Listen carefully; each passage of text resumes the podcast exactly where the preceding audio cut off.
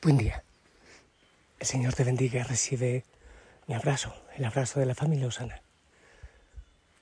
Espero que ya hayas orado, hayas dicho el nombre del Señor y entregado toda tu vida en sus manos.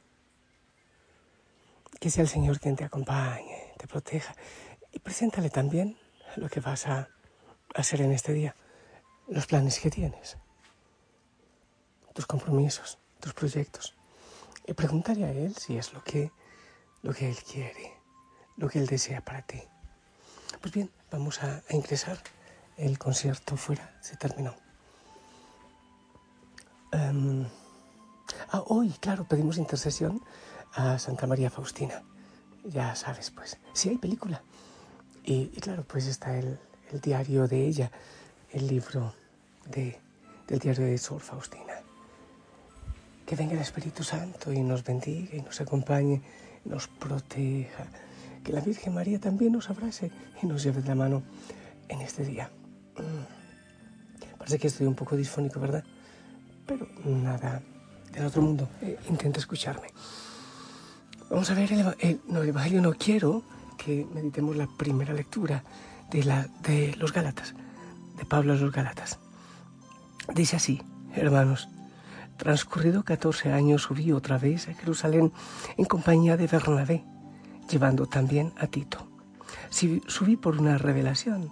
Les expuse el Evangelio que predico a los gentiles, aunque en privado, a los más representativos, por si acaso mis afanes de entonces o de antes eran vanos. Al contrario, vieron que Dios me ha encargado de anunciar el Evangelio a los gentiles como a Pedro de anunciar a los judíos. El mismo que capacita a Pedro para su misión entre los judíos, me capacita a mí para la mía entre los gentiles. Reconociendo pues el don que he recibido, que, que he recibido, Santiago, Pedro y Juan, considerados como columnas, nos dieron la mano a Bernabé y a mí en señal de solidaridad, de acuerdo en que nosotros fuésemos a los gentiles y ellos a los judíos.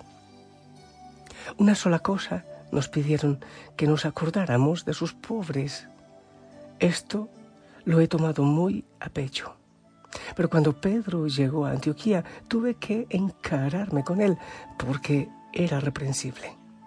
Antes de que llegaran ciertos individuos de parte de Santiago, comía con los gentiles, pero cuando llegaron aquellos, se retrajo y se puso aparte, temiendo a los partidarios de la circuncisión. Los demás judíos lo imitaron en esta simulación, tanto que el mismo Bernabé se vio arrastrado con ellos a la simulación. Ahora que cuando yo vi que su conducta no cuadraba con la verdad del Evangelio, le dije a Pedro delante de todos, si tú, siendo judío, vives a lo gentil y no a lo judío, ¿cómo fuerzas a los gentiles a las prácticas judías? Palabra de Dios.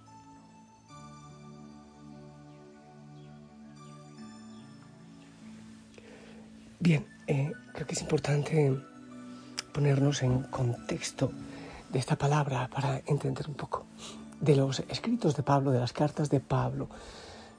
Eh, esta a los Galatas tiene una característica especial que se le sale a Pablo, la pasión, aunque no es lo que leemos ahora, pero eh, algunas veces les, les, escribe como a grito, insensatos Gálatas, insensatos Gálatas.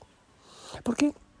Pues porque habían llegado algunos, parece que de Jerusalén, eh, que no habían abrazado bien la fe, sino que se, hacía difícil dejar eh, la antigua ley y tergiversaban el mensaje del Evangelio. Así que Pablo les habla muy fuerte eh, porque les había predicado la verdad y en poco tiempo ellos habían habían cambiado. Y miren hasta dónde llega eh, esa pasión de Pablo, que al mismo Pedro, al primer papa, al papa, le, le reprende. Y es lo que está diciendo ahora. Le reprende. Eso no está bien que se haga. Pero ¿por qué he querido tomar este, esta primera lectura? Podría haber tomado el Evangelio. Porque la palabra siempre tiene muchísimas enseñanzas que darnos. Y hay una cosa que, que, yo vivo con mucha frecuencia. A mí me parece que es hermoso al Salón Virgen del Rosario los domingos en la misa de nueve, muchas veces llegan personas evangélicas, cristianas, evangélicas, cristianas no católicas, cristianos esperados, como se les llame. Sí, llegan, llegan algunos. Eh, a veces hasta testigos de Jehová han llegado. Me parece muy bonito realmente, con un amor, con un respeto, y es hermoso eso ser uno para que el mundo crea, me parece, la tolerancia, la misericordia me parece hermosa. Pero hay un daño también en el que fácilmente podemos creer siempre con la excusa de la tolerancia, y es ser aguados, ser gelatinosos, es creer que todo da igual. Bueno, entonces si yo eh, hago yoga, pues está bien. Si yo voy y, venero a Buda, si, si me voy a los testigos de Jehová, si me voy a los mormones, estoy buscando al mismo Dios con distintos nombres y no hay ningún problema. Incluso a veces se puede escuchar sacerdotes que que predican esto así. Yo creo que sí hay que predicar el amor, la tolerancia, la misericordia, sí, pero yo creo que verdad es verdad. Y yo, que también he tenido experiencias en otros grupos eh, denominados cristianos, eh, sé ahora y, e intento ir descubriendo los tremendos tesoros revelados en la iglesia. Por ejemplo, el tesoro de, la presencia de Jesús en la Eucaristía, eh, que no se vive en la mayoría de, grupos denominados cristianos. El amor a la Virgen María, por ejemplo, eh, el gran tremendísimo regalo y milagro de la confesión de los pecados, del sacramento de la reconciliación, el perdón de los pecados, por ejemplo, entre muchísimas otras cosas. Así que nosotros debemos tener primero conocimiento. La ignorancia es, tremenda enemiga. Hay veces que, que, pecamos por ignorancia. A ver, a ver, eh, mi mamá ya está anciana, sí. Pero si me dicen, está muy em, acabadita, eh, eh, mire lo rebelde que es, lo caprichosa, se la cambiamos por dos de 35, por dos de 40. Por no, es que madre es madre. Madre es madre. O a a ti que eres mamá, papá, te gustaría que te cambien de hijo porque ese es muy rebelde. Te pueden cambiar uno que es medio atontarrao, ¿verdad que no? Es que mira, ese hijo no canta bien, no tiene mucha arte, te lo cambiamos por este que sí. Oye, no, no funciona así, no funciona. Entonces, tolerancia, misericordia, buscar la unidad, sí, pero, pero debemos amar conocer, respetar y hacer respetar también la verdad de Cristo. Es muy triste cuando desmembramos la iglesia, es muy triste cuando la, la dividimos, es muy triste cuando hay personas, por ejemplo, que dicen, sí, soy católico, pero yo no me confieso con un cura más pecador que yo, pues seguramente tiene razón, pero es un sacramento que el Señor dejó. Oh, sí, yo, yo soy católico, pero es que yo aprendí que no es necesario eh, la comunión eucarística. Para eso puedo hacer comunión espiritual y ya está. Así como la confesión, me confieso con Cristo solito. No hay ningún fundamento entonces acerca de la iglesia. Y hay personas que habiendo tenido experiencias preciosas en su familia, en su niñez, preciosas experiencias, van abandonando con una facilidad como si se pudiese cambiar de familia con esa facilidad. Pablo, en su fuerza, en su coraje, en su pasión, en su amor, defiende la verdad de Cristo, incluso defiende esa verdad, no solo con los Gálatas, sino que la defiende también con el mismo con el primer Papa y eso me parece hermoso. Qué genial que cada uno de nosotros haga conciencia de su pertenencia a la iglesia. Soy iglesia, soy iglesia. Tengo una familia, a veces se le ve como envejecida, pero no te olvides que el Evangelio es la buena nueva, siempre es novedad, siempre tiene tanto que enseñarnos. Yo no estoy secundando la pelea y vamos a... No, nada de eso. Pero la verdad es la verdad.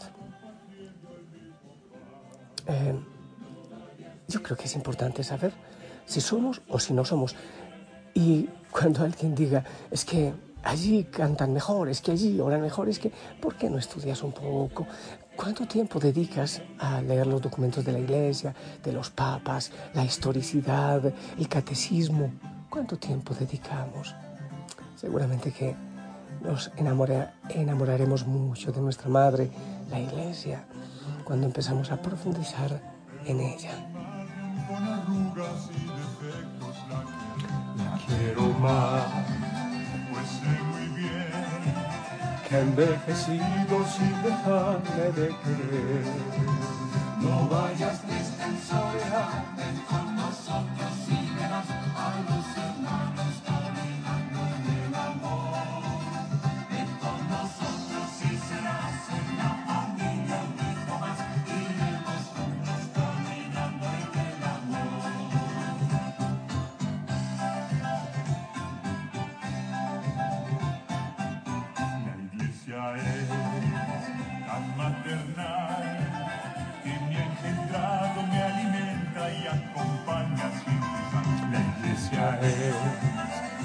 maternal que nunca dude en abrazarme y perdonar. Y a propósito, alguien dice, es que yo me voy porque en la iglesia son muy pecadores, esos curas y todas las monjas. Bueno, y sí, vete mejor porque aquí sí somos muy pecadores. Tú que orinas agua bendita y transpiras incienso, mejor vete donde no te contagiemos de tanto pecado porque, porque ya no tienes tú. Es, una- es un sarcasmo por si acaso. Te bendigo en el nombre del Padre, del Hijo y del Espíritu Santo. Esperamos tu bendición, hermano, hermana, en Cristo y en la iglesia.